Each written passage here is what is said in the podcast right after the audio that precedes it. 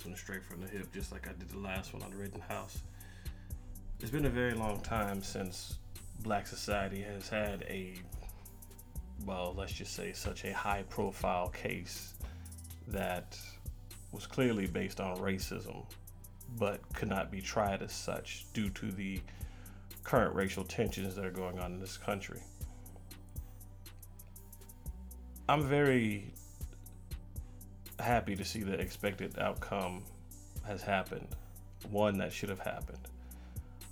While most people argue that in Kyle's case, there was quote unquote no self defense, it was murder. He went out of his way to do certain actions. Uh, you could also compare it to this case in, a, in Ahmaud Arbery, where Ahmaud was clearly a victim. And anything that he did, anything that this young man did, could be considered self defense, especially whenever you have someone chasing you, coming at you to do bodily harm with the intent to hurt or kill. That's what these two, let's just say three idiots did. And in a sense, they, they basically took Ahmaud and just made a snuff film out of his last few minutes on this earth. Anytime someone gathers up arms against an unarmed person, no matter what the color is, it's blatantly obvious that they have the intent to kill this person. Period. Good people don't have to worry about that because good people aren't going to go looking to kill someone. But people that think that they are above the law, that think they have the right to quote unquote protect their neighborhood, and the power to do so, even if that power ends up with them taking somebody's life. That's when we have problems. Long time ago, whenever we had issues in the neighborhood, we used to be able to go door to door and talk with each other and try and come to a conclusion. When we had a neighborhood watch, we knew who exactly was in the neighborhood and we knew who exactly to watch out for it doesn't matter if someone had their house broken into previously by a quote unquote person of color, or as I just blatantly call it, a black person. But that's just my choice. I choose not to use the term person of color because it blankets everybody and it takes away accountability and hands out awards to everybody. So I'll just call it like I see it. If your neighborhood was broken into by a black person, that does not blanket the entire black society. But lo and behold, here we are. We've got some segregationist mindsets in 2021 still. Sad to say that nothing is going to make that change anytime soon. I don't care if the landscape is moving towards a better tomorrow or not. This is something that we cannot build over, but we must attack directly and come to grips with the fact that racism is still out there, racism is, is still alive. And if you don't believe me, then answer me this Why is this young man dead? I know my last episode, I straightforward put all the, the accountability on the mother as far as the Rittenhouse trial. In Ahmaud's case, what could one say? It's real easy to say that he was a young man in the wrong place at the wrong time, or the young man that had no business being in a situation that he put himself in, but nonetheless, he was in a construction site. True, nobody knows what he's doing there, but he was in a construction site, minding his own business, not bothering anybody, not wasting precious time by trying to scope out an area as far as where to rob it, so on and so forth. He was living his life doing what he could without being hindered by racism. Until lo and behold, these three idiots show up and decide to take the law into their own hands. And not only that, they chased the young man around his truck uh, excuse me, they chased a young man around the truck that they showed up in. Ahmaud had no defense against this. And what happened, I think any logical human being would do the same thing. We work on fight or flight mechanics. And whenever the flight doesn't work, we have to fight. I just find it interesting that one of the people that went on the stands, I think it was a younger man, I can't remember his name, but nonetheless, he's still idiot number one, idiot number two, and idiot number three to me. The man went on the stand and, and said he could not recollect whether or not Ahmaud had grabbed a gun. Which means that basically what I did follow on this case just seems that they had no real excuse as to why they did what they did, why they felt it was right, why it was a good idea to become a quote unquote vigilante.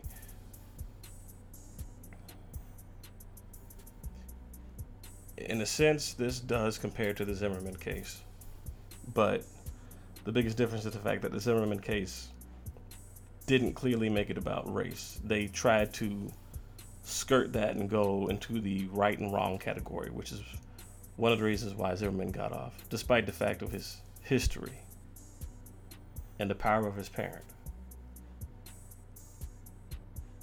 But I I sincerely hope that the victory that was garnered in this case will just help other cases like this in black society. There was also another case that recently happened where it was a another couple. I think it was a no knock warrant.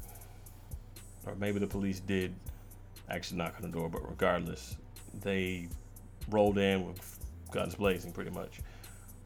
I do believe that they did fire back because they heard shots fired from the room, but nonetheless, when they fired back, it killed the defendant's girlfriend.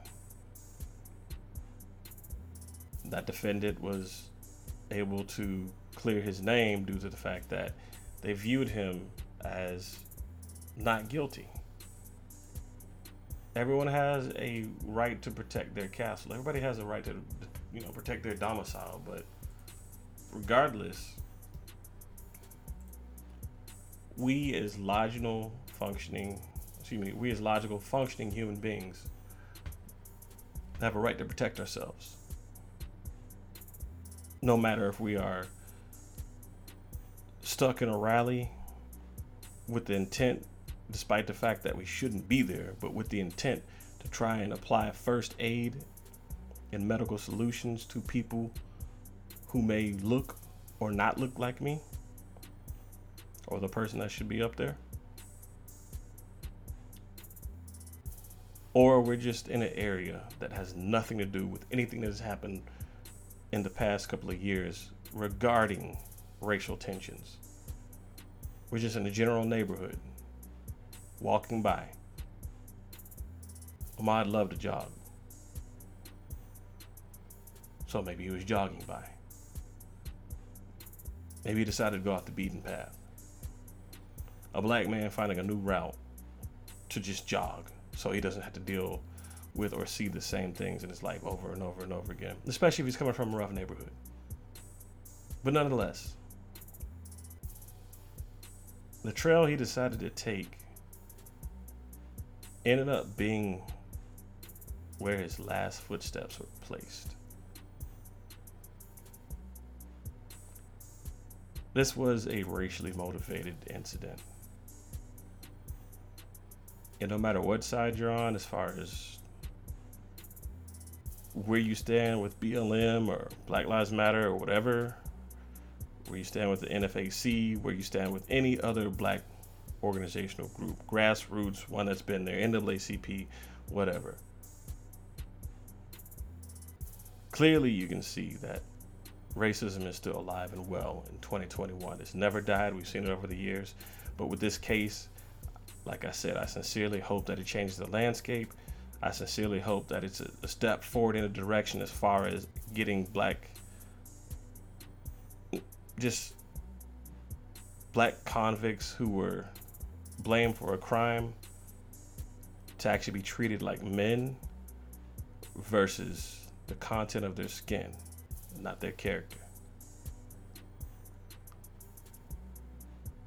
But I don't know. It's still way too early to tell. But regardless, this does change the landscape as far as we as black people needing to protect ourselves. I always say it's nice to pray about it, but sometimes you're going to have to be about it.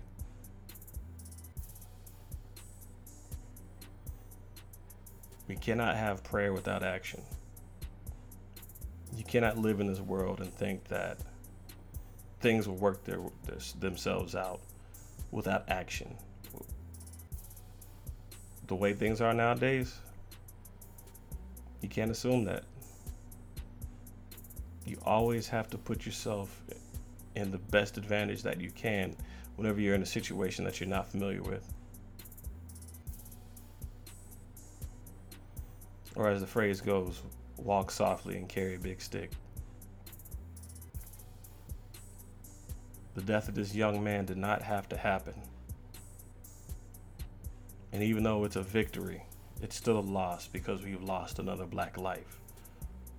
One that people thought was not worth anything other than just a thrill, a cheap thrill to record.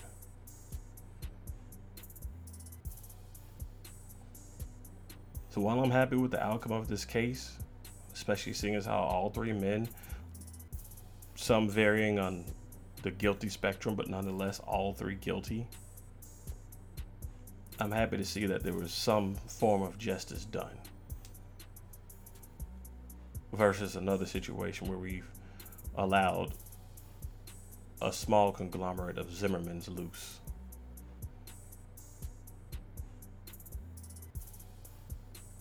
But hey, still got one month left in 2020. We'll see how it ends. Hopefully, it'll end for the better. With all these different strands and variants coming out, I mean, hey, we've all got to focus on coming together and make this work anyway.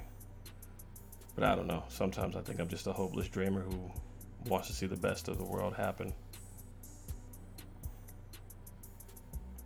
But I digress. It's a small victory, but it's still a victory. It doesn't change anything in the long run. We still have a long ways to go. But nonetheless, I'll take a win wherever there's one at. Till next time, this has been another Mag Dump.